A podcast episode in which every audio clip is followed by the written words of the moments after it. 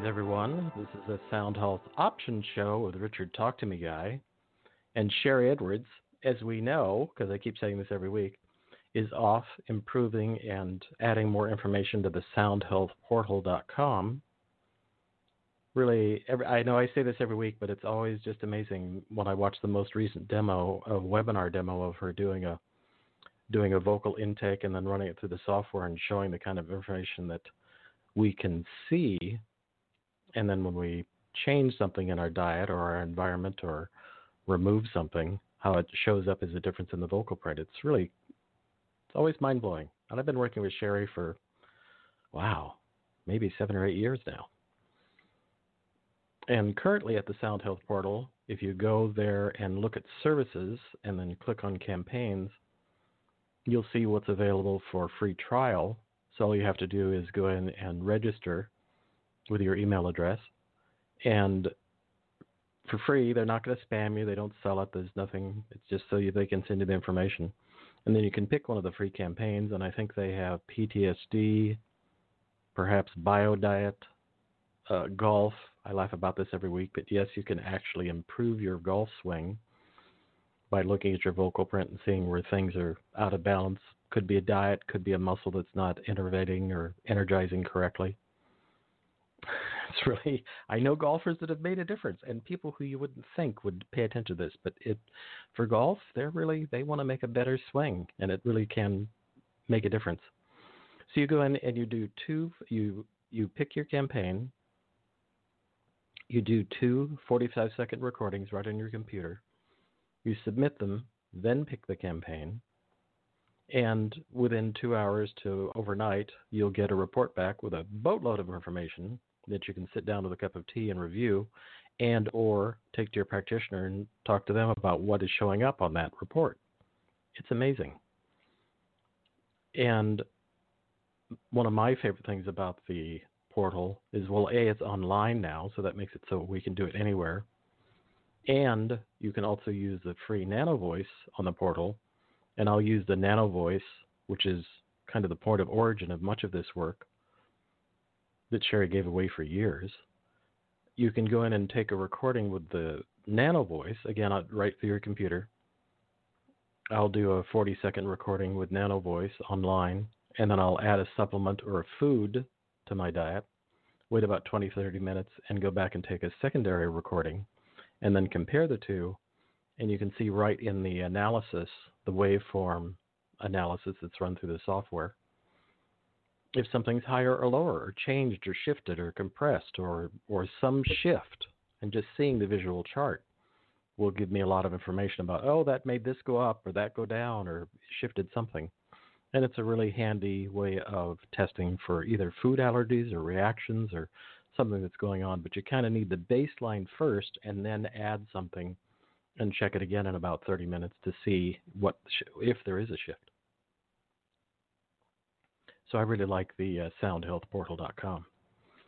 And the other thing I'll say here, this is going to be a great show with Dr. Michelle Perro talking about her book, What's Making Our Children Sick.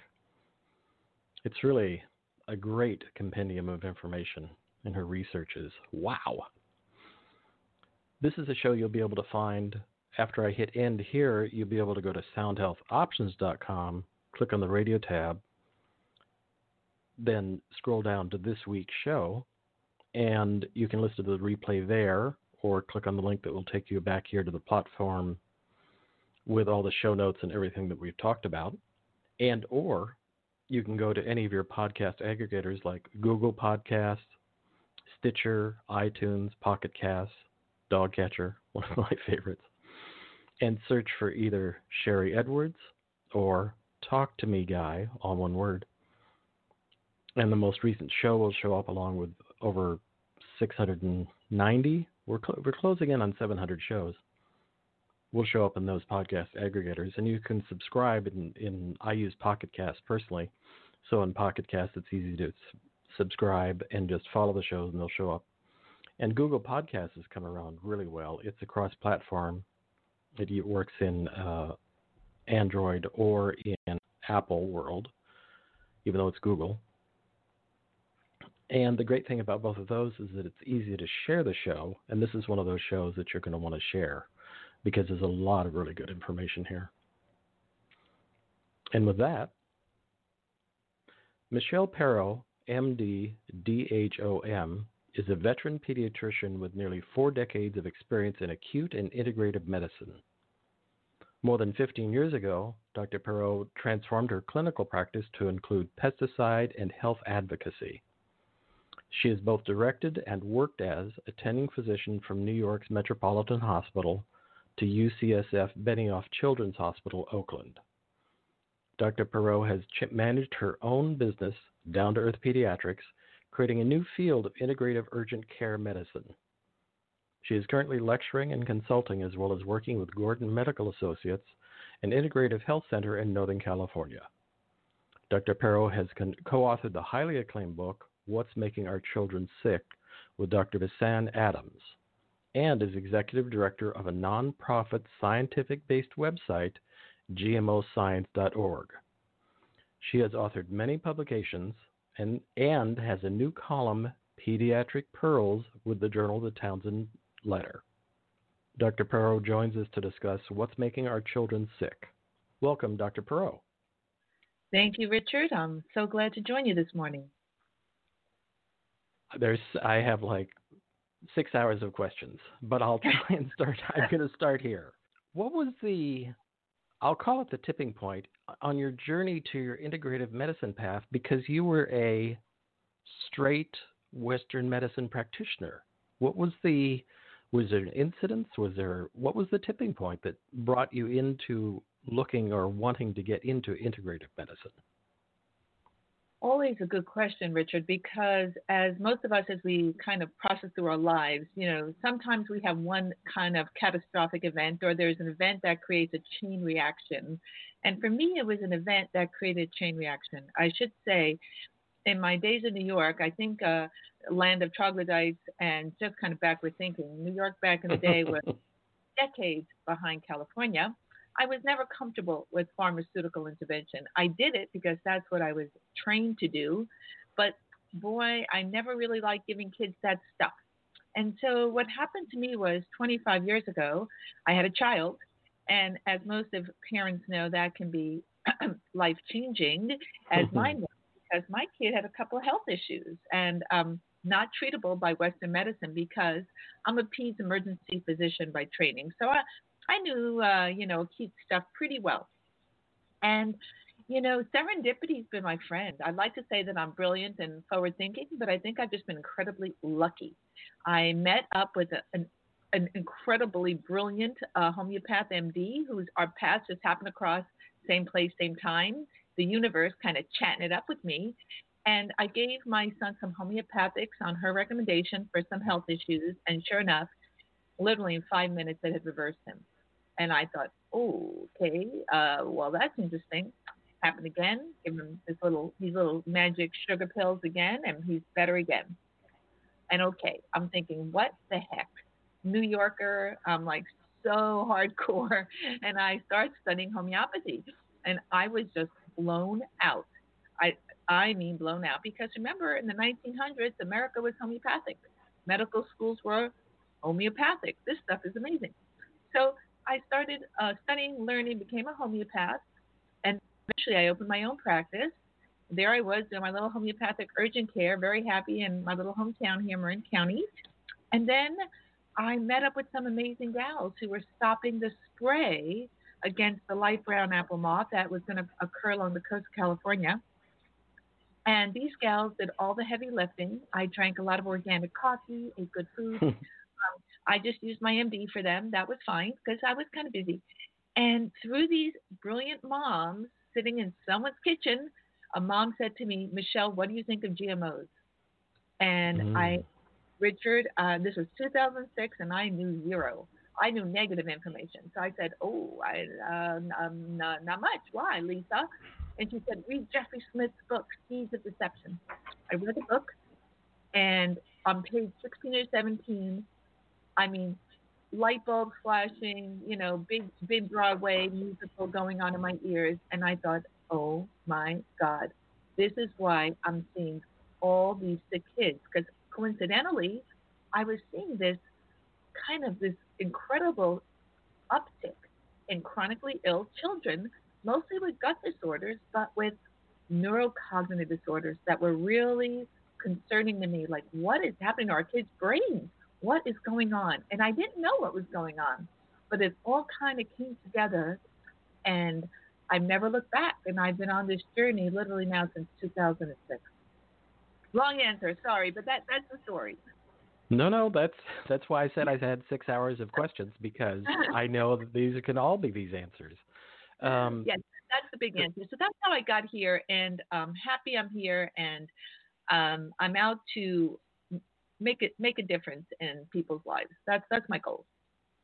And so that leads into the the next question, which you're partially answering already. I can tell by your passion.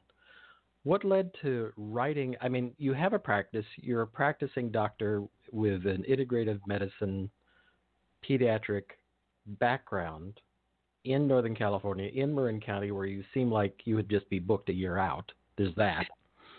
um, how did you? What led to what's making our children sick? Well, you know, during you know my you know treating all these sick kids, and I mean there were a lot. And then you're right, my doors started to get pounded on, and I started developing this huge panel of complex, chronically ill children, which is not what my background was in. I was in acute disorders. I I was ER. I was urgent care, and I started my practice started changing to complex, chronically ill kids. It it kind of shifted, and so I realized, what the heck am I doing? I could see eight, ten kids in a day and there are millions of kids uh, sick. And what really was bugging me is the social injustice of it. I thought, okay, these Marin kids, I can take care of them. They are educated, they are affluent. That's fabulous. So, what about the kids right across the bridge in Richmond and Oakland and kids who don't have access or means? And that was not sitting well with me. I've not been that doctor. I've been kind of like um, doctor for the underdog is how I would describe myself. Kids who don't have. I wanted to give all kids Park Avenue service. Park Avenue is in New York City. Um, and for people who don't know that, um, so hmm. it, it none of it sat well with me. I thought, what what am I doing? So I said, I have to write a book. And medicine now is practiced in a chair in front of a computer. And so my tushy was in a chair all day long. And then to come home and write at night and put my tushy back in the chair was not working. I thought, oh my God, how the heck do I do this? So living in Marin County, we abut open space, and my new neighbor and I, Dr. Adams, were out taking a little hike. Hey, how are you? Who are you? What do you do? What do you do? And she is an author, academic.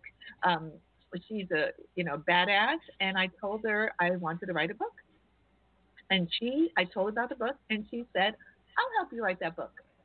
And I thought, oh my God, Jesus just tapped me on the shoulder. What the heck? I said, you will? And she goes, yes. So in our wisdom, and here was some wisdom, this wasn't serendipity, we hiked with a microphone and mm. we recorded a lot of, you know, my patients, our stuff. We just recorded. She, oh my God, she transcribed hours of me yakking on about stuff. She was brilliant and we recorded a lot of it, and that's how we got started. And so it was once again just the universe kind of saying, Yes, you are setting your intention, and we're hearing you. And that's what happened. Wow. And I know some of the areas that you hike. I, the doctor and I don't know each other, but I know Marin County because I live 45 minutes from there. So I know probably some of the views you were looking at, you know, over the San Francisco Bay while you're walking and recording. That's that's an amazing piece. That's just amazing. That is so wonderful. And you know, I had two dogs at the time. Both have died of cancer, which if we can bring that in, and the last one died of non-Hodgkin's lymphoma, which is the cancer linked with Roundup, but we can get into that later.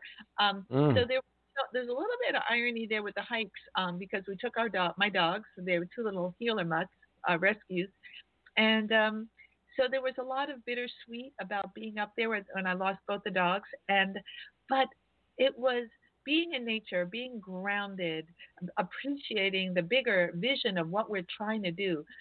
Vincanne and I had a big vision of setting the conversation of shifting the way we do business and this book was written for academics, educators, legislators.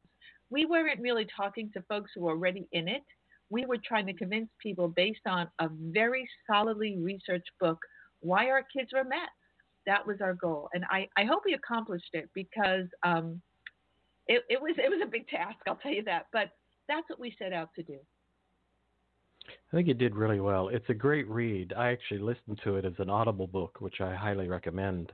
Uh, speaking of taking walking, I like to walk a lot, and it's a great book to be listening to while walking out in nature because it's a good counterbalance to some of the like, oh my, oh, wow, uh, scary Thank stuff. You. um, you have some really uh, spooky, and that's a phrase I use from Einstein when he couldn't explain something that was spooky. Here, these are explainable, but it's still these are spooky stats about autism in America and kids with food allergies. Would you rattle some of those off? And I mean that in a. Would you please talk about some of those a bit, and then that'll move us further into the conversation about because it, it, really, when I heard these stats, I'm I've been talking about this kind of information for a long time. But when you when I heard some of these stats about the autism levels and the kids and all that, would you talk about some of those a bit? Sure, my pleasure. And you know, uh, in, in full disclosure, this book came out two years ago, and I recently reread it preparing for our conversation, and I thought, wow, still relevant because you know this stuff is changing all the time, but the book is still relevant. Although since we wrote the book, some of the stats have changed because it's kind of it's like constantly the the needle is going up endlessly. So, for example, the the stuff that really just you know makes me literally nutty is are the neurocognitive disorders and particularly mm. autism. Since we've written the book, the rate of autism in boys has gone up to one in 28 boys to one in 58 kids. And I read a recent article this summer out of JAMA that said, oh no, no, the reason why that number is going up once again, this this this pale excuse of we're better at diagnosing, which we may be, but probably not, and we're now including more kids of color, Latino and African American children. Now that may be true, but that is not why it's going up, and it's once again kind of trying to dismiss this problem. When you look at, we were once at one in five thousand, now in one one in twenty eight. I mean, you literally have to have an, you know, I, I don't know what blinders on, not to see like, okay, things have changed.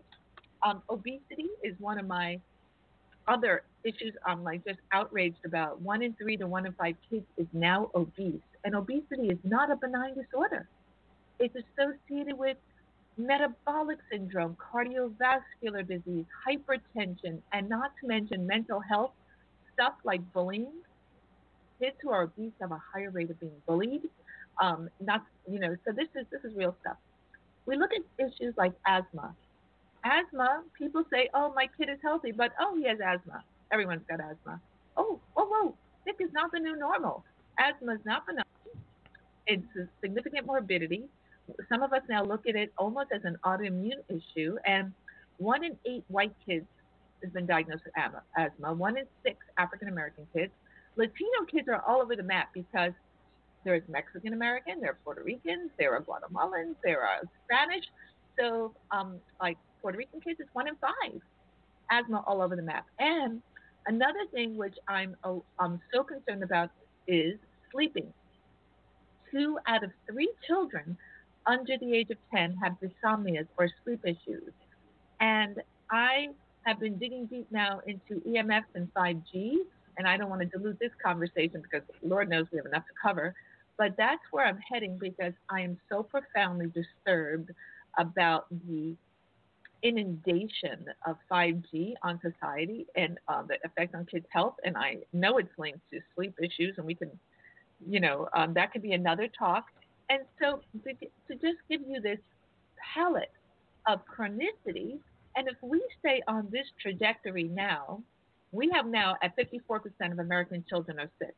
If we don't get off this wow. trajectory by 2025, it'll be 80%. Now, appreciate, Richard, that there are things like eczema and allergies, which people think are normal and everybody has them, that are not normal, and we shouldn't have them. Now, they're not life threatening, but they tell me that there's something wrong with the immune function of that kid, and that starts with the gut. And that's what we focused the book on. How's that? We, did we cover enough? That's, no, that's really good. No, no, that's really good. That's really good. I, I can't help myself. I really want to keep on this thread. We're going to bookmark gut health for a moment because you talked about animals. Oh yeah. Because I, and and partially the reason that I I talk about this is because I find when I'm talking to um, regular folks that oftentimes that I can get them to pay attention to their animals' health and that that in turn can be a gateway for them to understanding how what their animals eating, smelling, and touching is affecting their health. But they won't get that until they have the experience of seeing their old dog suddenly becoming vital and shiny again. Oh, so I'd like oh, to. Oh, yes, thank you. Excellent. So, so I'd like to divert to you lost dogs to toxicity possibly from paw exposure or rolling in the grass or I know now I know that now San Francisco Bay Area or at least San Francisco County I guess doesn't use any toxic sprays on the lawns and in the parks anymore which is amazing and I suspect that Marin might be better about that now but talk a little bit about animals and then we'll go back to gut health yeah, I can talk about animals. I'm very concerned about animal health because I you must have been a fly in the wall. I just gave a talk recently in Rhode Island this last week, and I said, how many people here like their dog better than their kid? Hands shot up. Um, in America, we we love our dogs, and um, I, I do believe we're a country that prefers animal health sometimes to our child health. But another conversation. Dogs and cats too are not faring well. They I could give this same talk related to dogs they have the highest rate of cancers among all mammals. One out of 1.6 dogs, according to the American Veterinary Association, will have cancer by the 10. With, I mentioned, non Hodgkin's lymphoma, we call it just lymphoma in dogs, with that being the leading one. We know that kibble, dog kibble, if it's not organic, is loaded with glyphosate. Mm. I'm writing a piece on it right now, and this information came to me from Health Research Institute they're a lab in Fairfield, Iowa. They're great people, great friends of mine, um, who test for glyphosate and its um, the main ingredient Roundup and its byproduct, which is AMPA. When we looked, when they, I didn't do this, when they looked at, and I'm writing this paper literally as we speak, Richard, I'm all over this. When they looked at the amount of glyphosate and dog kibble, like 800 parts per billion, it was mm. sky high.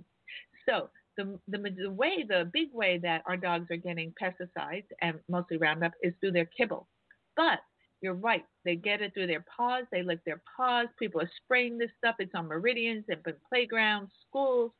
We've been fighting this. California has not done a great job protecting our children at school. They have vetoed us many times um, legislation trying to ban pesticides at children's schools. We just fought it recently and lost.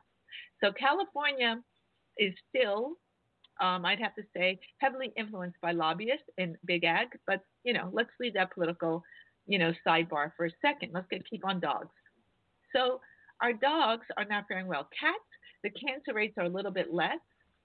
And why that is, I don't think they eat as much kibble. There is less glyphosate in their, um, you know, canned food. Um, so just in general. So, and dogs are also su- uh, suffering from the same rates of diseases like skin disorders, autoimmunity, etc., just like children. 60% of American kids have eczema now. 13% of Chinese children. I'm preparing a talk for China as we speak, and I'm looking at Chinese stats as well. So I am thinking that we, if we can convince people, as you so um, eloquently said, look at your dog, change your dog's diet, in one month they're better this can spill over to their own health and their own kids. I'm, I'm totally on board. Okay, so we'll pencil in now doing a show when that paper's done because yes. it's a passionate subject for me. Um, I yeah. Okay, I'll pause there. Let's go back to gut health because it's all the same. It's gut just health. whether you it's just whether your gut health is on four paws or standing up. It's really I mean it's all about gut health. Um, talk to us about, and I want to combine this with early on in what's making our children sick, you use the term industrial food. Mm-hmm. Now, let's combine that with gut health, if you would please. Yes, of course. So, um, unless you're eating all organic, and I don't know anyone who does that, it's really hard. I try, but you know, far. You eat out. You go to people's homes. It's just impossible. You travel. It's just really hard to eat 100% organic. Uh, restaurants don't serve 100% organic. It's hard to find an organic restaurant or takeout. So we're not doing that. So if you are not eating 100% organic, you're eating GMO. Most of America's crops are genetically modified, which means corn, soy, canola, sugar from sugar beets, alfalfa fed to our livestock, um, you know, squash, zucchini, papaya, 50% papayas, um, now apples, uh, Arctic apple, innate potato, etc. And more and more are coming on the market. They're not labeled, so you don't know what you're eating. So if you eat a GMO, you don't eat it in its own. You eat it with a pesticide because the only reason we, we eat genetically modified crops is so that they're herbicide tolerant and they can be sprayed. That's the only reason why GMOs were employed. So we can spray pesticides willy nilly and the plant and the crop won't die. That's it. There's no saving the world's children. There's no um, drought resistance. Actually, they use more water. They they haven't increased yield. All that is a bunch of hooey. That is a lie, a big lie. Lots of lies out of industry. Now let's be clear.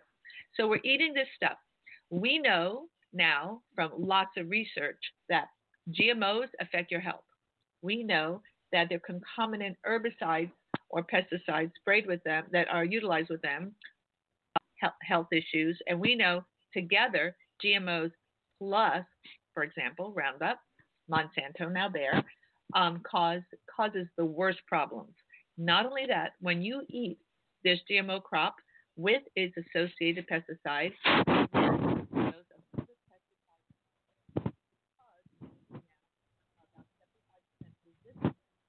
Whoops, Dr. Perro, I lost you.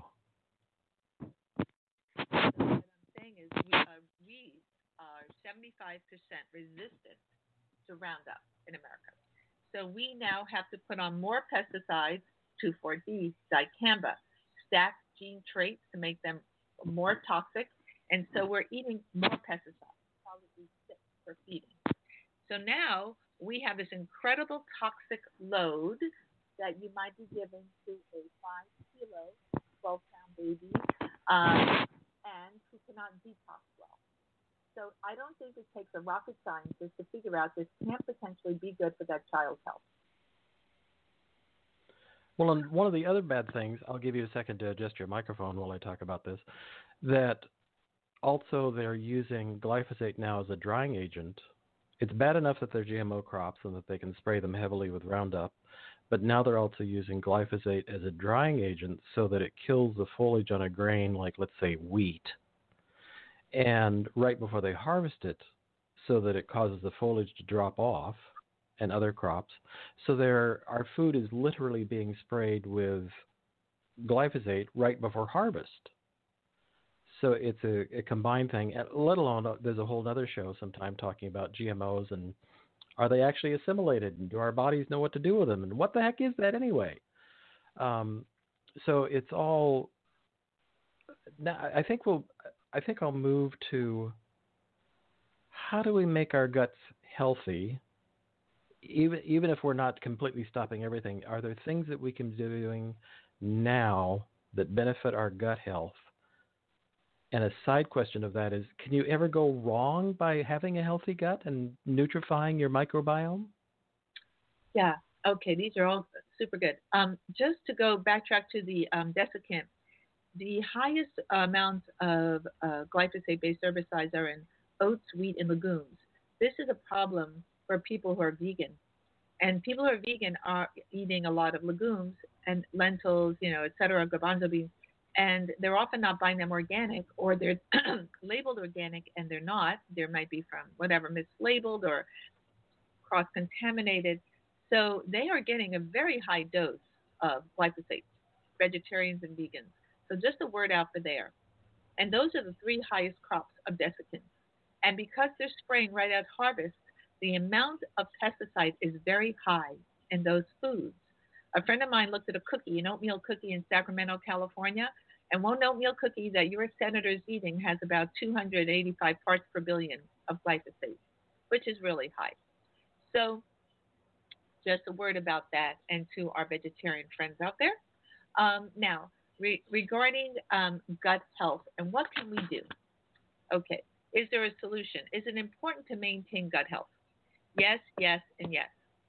Everything that is starting to boil down is about the microbiome now, and I've been digging deep into this relationship between microbiome, pesticides, and neurologic health in children, for example.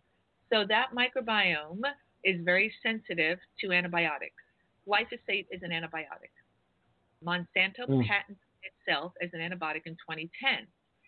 We have there's a study coming out by Kiran Krishnan in Microbiome Labs, which shows for the first time Roundup's effect on children's gut, not rats. We have rat studies, we have cow studies, we have pig studies, we don't have human studies. As a matter of fact, we've been eating GMOs now for almost 22 years with no human data, FYI. Mm. Okay, that, that should be shocking right there. So, um, uh, uh, uh, Kiran Krishnan and his group shows how Roundup um, creates dysbiosis, which is an imbalance of the microbiome with overgrowth of certain pathogens and diminution of um, healthy bacteria. You know, they live in harmony. They chat. They're, they quorum sense, which means they're having a conversation. We are mostly bacterial, Richard, 10 to 1, sometimes lower in some of us. And the key to health is a diverse, happy, um, biological um, array of organisms in there, of bacteria and fungi and viruses there's a microbiome and a, a, a, a, mic, a and they live in harmony. You know, I you know I'm kind of a 60s gal. They're all ha- happy together, but they keep each other in check, and you need them in balance. We know that from uh, cows and rat studies that glyphosate cause an overgrowth of salmonella and clostridia, for example, in chickens. Now, why is that important? We know that kids on the spectrum with autism, it's called autism spectrum condition now. That's changed since uh, we wrote the book.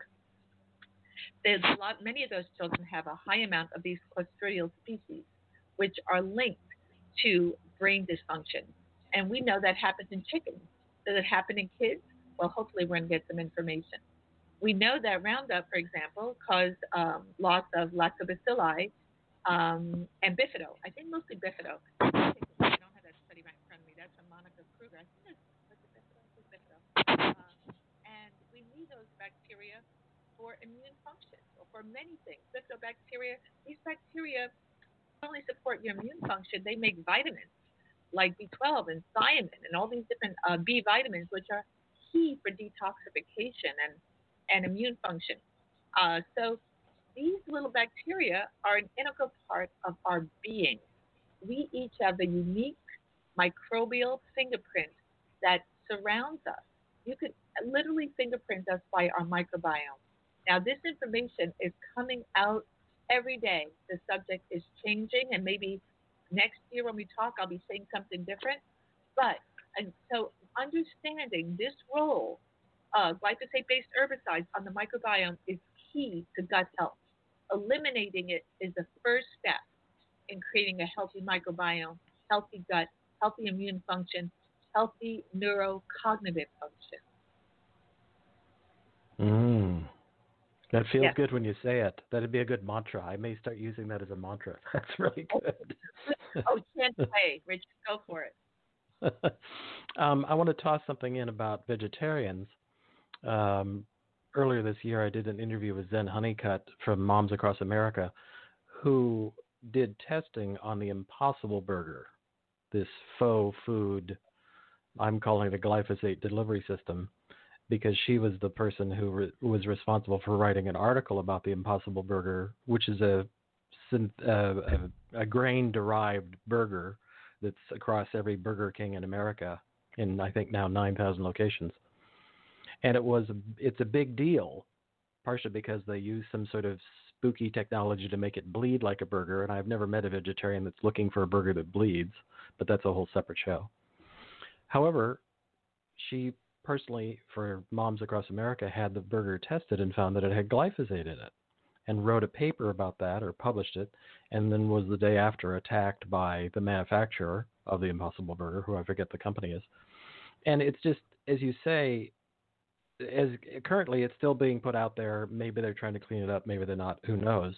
But as you say, vegetarians are really in a tough spot because they're looking for protein. They're looking for possibly a grain, and grains are really being beaten senseless by glyphosate unless you really go out of your way to find heirloom or true organic grains, which are hard to find. You have to really go out of your way to find them.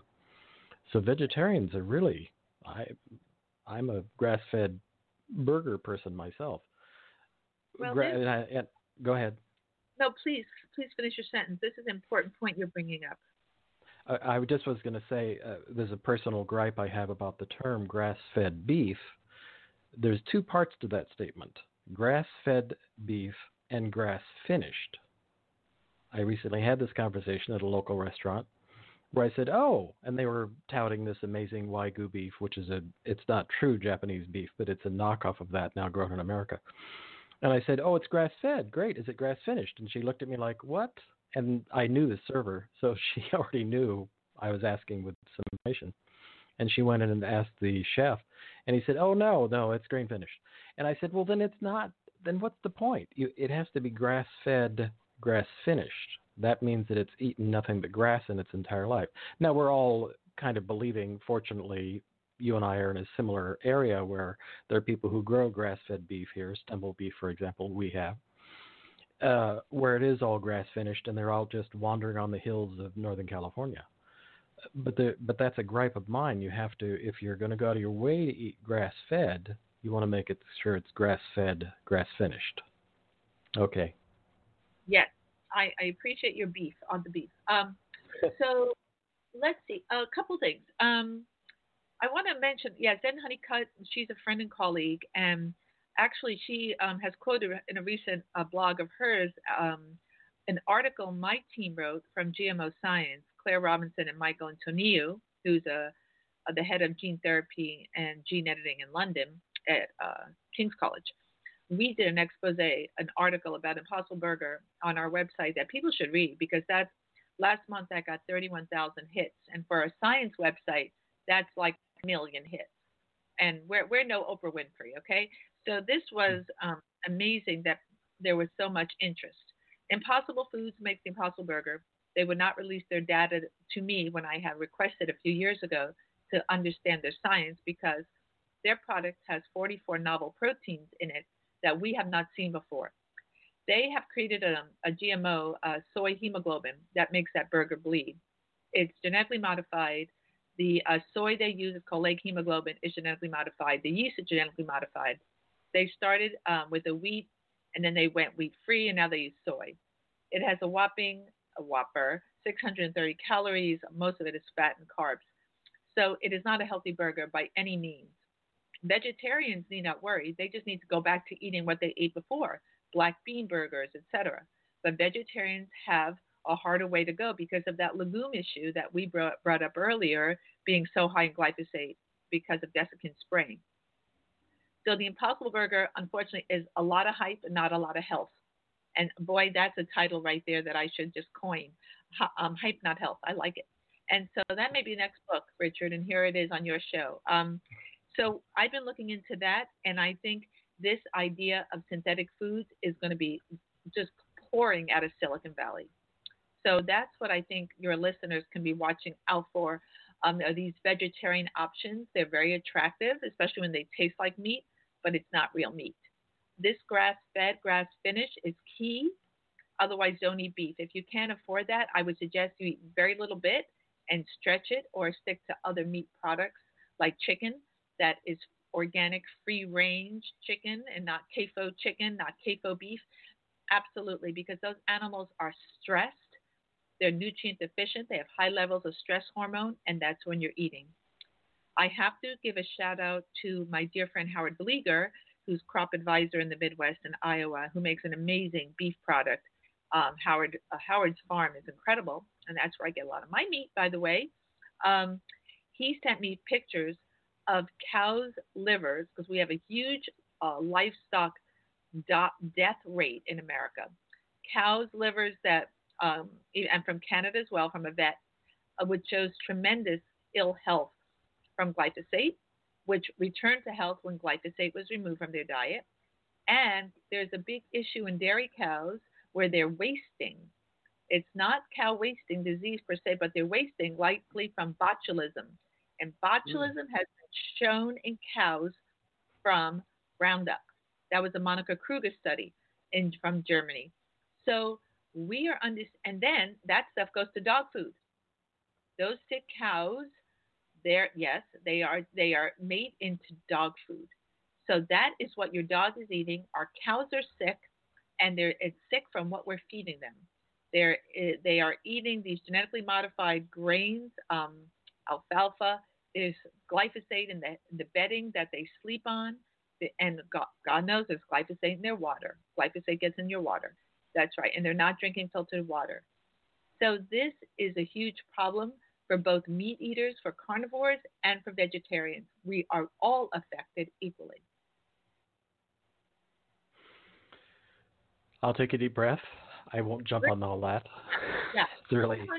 My brain, my, there's too much stuff in my brain sometimes, Richard. Too much data. I mean, I, I, I live a good life and have a lot of fun. I, I, I'm maybe people saying, God, I don't want to party with that woman. She's kind of depressing. But I think it's important we all have the information about what we're eating. If we don't is...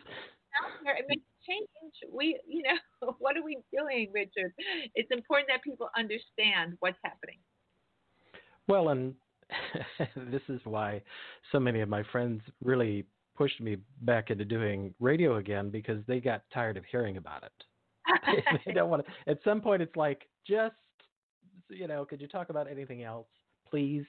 We don't want to know everything that we're eating and why it could be bad for us. Let's just enjoy. All right, all right. Um, this leads to. It's in the category. Talk to us about intestinal permeability. How this all all this this pathway of everything that we've talked about glyphosate and impossible burgers and toxins in our food and cows eating uh, bad things. Talk to us about intestinal permeability and and that whole realm of leading to in, inflammatory conditions and then we'll talk about inflammatory conditions.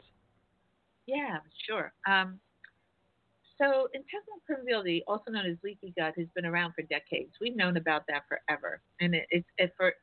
But what's so interesting as a medical student and as a resident, I never learned about it, even though it's been in the literature. It wasn't until I started understanding functional or integrative medicine, which is what I like to call functional medicine, because functional, I just don't like the word. Um, I prefer integrative. Is is where we really dig in to understanding leaky gut out of the complex chronically ill children that I saw in my practice, I'd say 95% of them had evidence of leaky gut. And you can test for it, by the way, using um, zonulin measurements from different labs, um, et cetera. So you can look to see if you if you have leaky gut. I don't think you have to look. If you eat non-organic food, I can guarantee you likely have leaky gut. So what it is is your your gut membrane is not steel. It's designed to be permeable. So nutrients and other another necessary um, molecules and can get across selectively. So these little soldiers at the gates of your cells of the lining of your gut called the epithelium can open and close depending on what's coming through.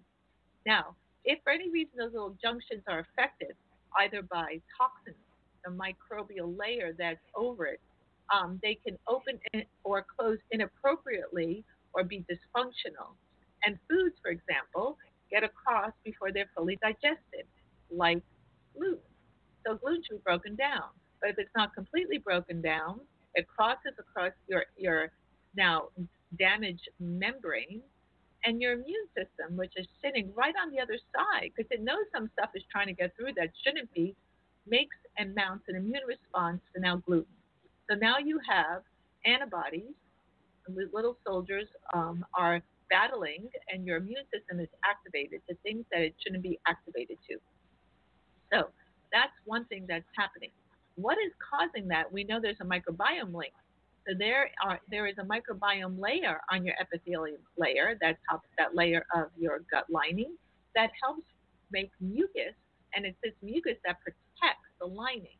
When you don't have enough of these microbes, I think Akkermansia muciniphila is the name of one of them, um, you want to drive that up. If it's not they're helping uh, protect your microbiome layer of mucus producing organisms. The gut can get leaky based on dysbiosis or lack of certain organisms. That's one thing. So you have this direct hit on um, what what is affecting the layer. I personally believe that GMOs in themselves can also directly affect the microbiome, the um, the gut lining. Then what's also happening as it becomes leaky, not only are foods getting through, but various toxicants are getting through, and bacterial byproducts such as lipopolysaccharides and other things which are immune uh, activating get across, which mounts an immune response, which can be very inflammatory. So inflammation is this activation of our immune system. When it's inappropriate and or uh, long going, you get chronic inflammation, and which is one of the things that can lead to autoimmunity, which is uh, activation of the immune system against self. You are literally making antibodies against your own tissue, thyroid, Hashimoto's, joints, rheumatoid arthritis, neurologic, MS, multiple sclerosis, your pancreas, diabetes. These are all autoimmune diseases. So that's where it leads. So it's like a connected dots. We're like playing, remember that game, Connected Dots, when we were kids? When we actually played with a pen and paper and not on our laptops? Well, we are playing wow. Connected Dots and how this is all linked. So correcting leaky gut via your diet, via microbiome support, and, and maintaining gut health, you have to think about this. I'm going to give you a little caveat here. Breast milk, which every baby should be drinking, is so smart. Mm. There's something called human milk oligosaccharides in there, which is literally food for the baby's microbiome. The baby can't use it, but it's for the microbiome. So you have to feed your microbiome. And we know what foods they like. This is not rocket science. So gut health is linked to microbiome health, is linked to what you're eating. Oh my God! You mean we are what we eat? Oh, I know. Can you imagine Hippocrates? well, I don't know if Hippocrates actually said that, but we'll we'll, we'll say Hippocrates for the sake of argument. It sounds really good if he said it. I know that. Let food be thy medicine. Let and and I say let food be thy epigenetic medicine is what I say. But you know, um, you are what you eat, and food is your medicine. It's data. Food is data you know, yeah, it's not just like, you know, a vehicle for salt and fat. It's actually information that runs your physiologic system. And I'm going to sidestep here for a moment. And I, I had a grandmother who lived to be 106.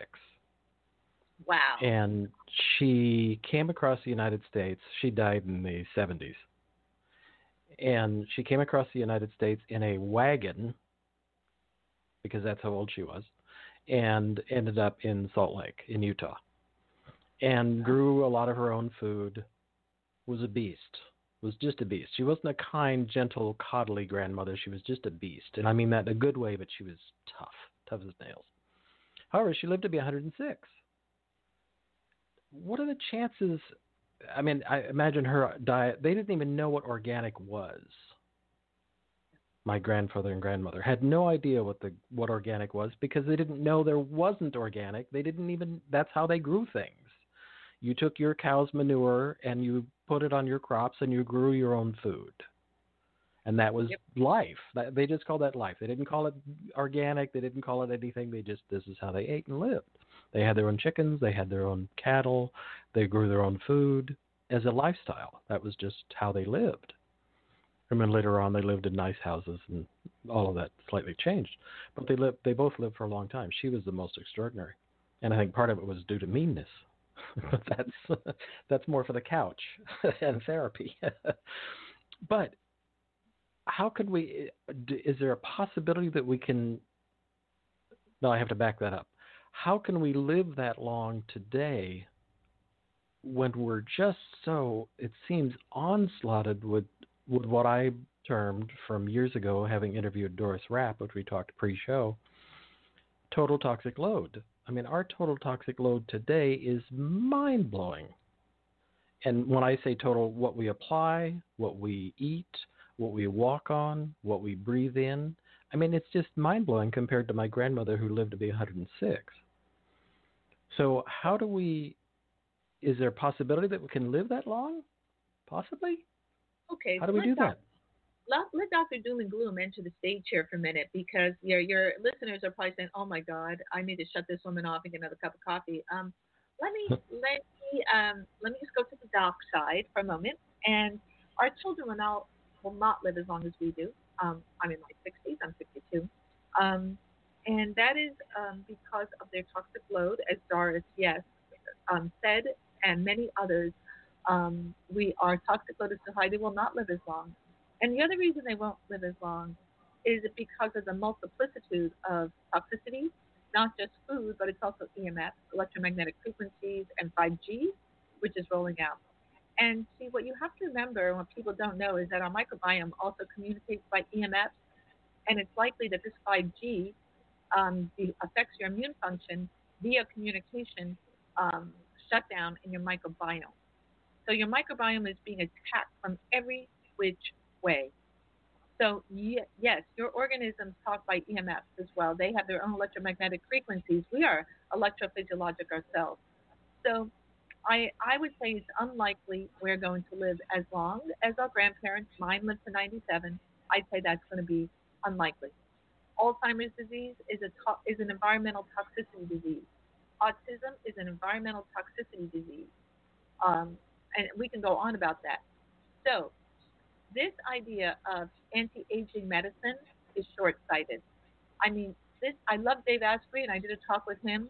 And the idea that you can to me is interesting, but not not long term plausible. Um, taking some growth hormones and stuff, interesting, but we're not getting to the root cause, which is a sick environment. We know how to fix our environment. Unless we all get on board and fix it, it's not going to happen. And this will happen to the Greta Thunbergs um, and the youth movement. Climate change will be good not for everything environmental health, the soil, the birds and the bees. Um, it's, it's, it's all linked. We, we live in a web, as you know, and your listeners already know. So, unfortunately, our kids will not live as long, and they will, they will die from environmental diseases that are linked to chronicity and most likely cancers. Cancers are the ultimate immune dysfunction and homotoxicologic um, uh, models of thinking, they are the end of the line. Yes, there are people who recover from them. Yes, indeed, that does happen. But you don't want to get to that ultimate state of total immune dysregulation. And that's where most of us are heading. And to stave it off takes all of us um, as a community.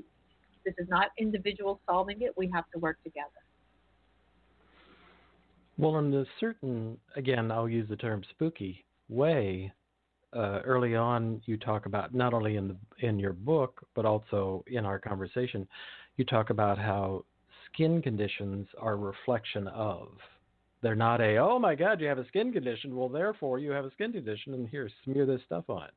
It's a reflection of. It's an indicator. It's a, it's a marker. Like fever is an indicator, at least from my thinking as an herbalist fever is an indicator that the body's working on killing something in the system. It's not a oh quick relieve that. It's a it's a it's a positive action built into our in how our bodies our miraculous bodies work.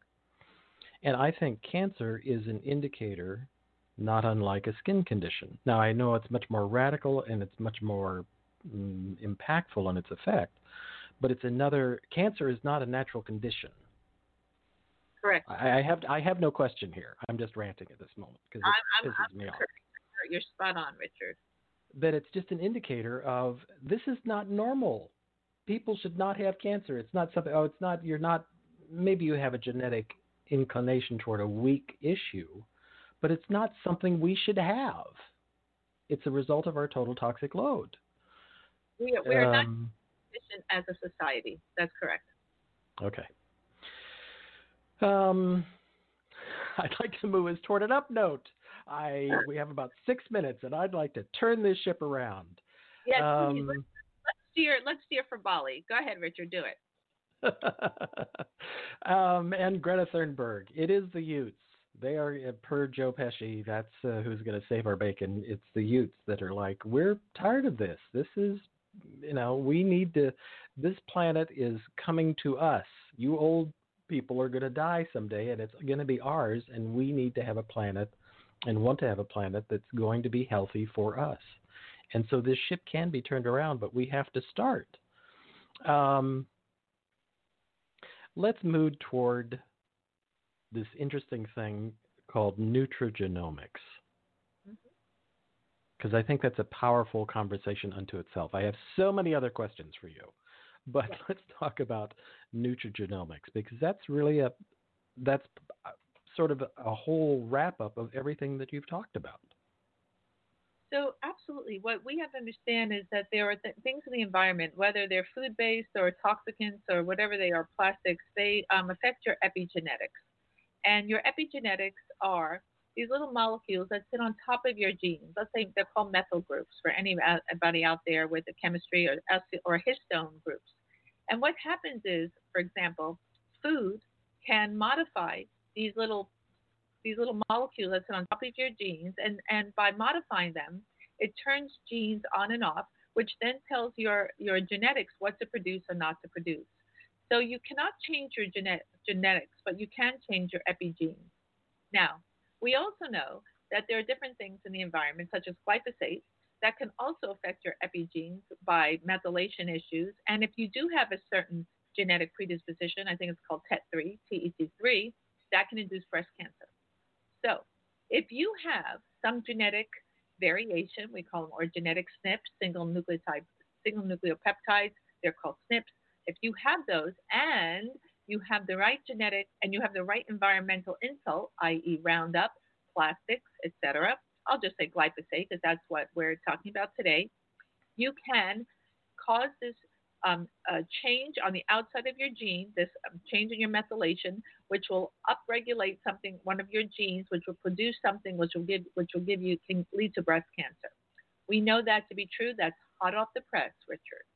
So this understanding of nutrigenomics. Now there are foods, let's say some herbs, cilantro, uh, parsley. How about celery? There are different foods you can eat that can also um, change your little little methyl groups and this um, epigenetic regulation, hence nutrigenomics, and could affect what's being turned on and off. And this is likely happening on why we eat certain things, which can promote health. So even if you have a genetic predisposition to cancer or heart disease or autoimmunity, which many of us have, you do not have to manifest your genetic potential via your diet and lowering your EMF exposure and lower your overall allostatic load, you can alter your epigenetics and thus gene expression. So we need to take control of our own health. And it can be done in the most joyful, fun, loving way. This is not homework. This is um, a celebration of the gifts of nature with friends and family to celebrate our food, to celebrate our environment, to take it in the most nourishing way, nourish our souls by getting back in the kitchen, which I think is linked to you. I didn't say just mom in the kitchen. You heard that, right? I said yep. everyone in the kitchen where we share the joy of making our food. Now, some of us are not farmers. We pay the farmer. Pay the farmer if you're not growing it yourself. That's fine.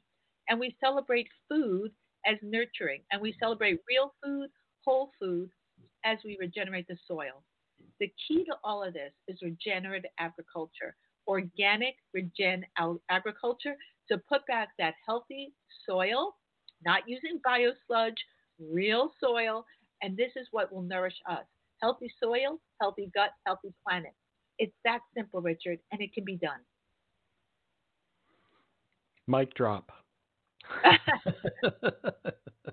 That's it. That's our close. That's amazing. It's so true. I mean, it really. This part of it all is truly not rocket science. No, right. We we are what we eat. Yes. Let's work with that. Yes. Let's fix that.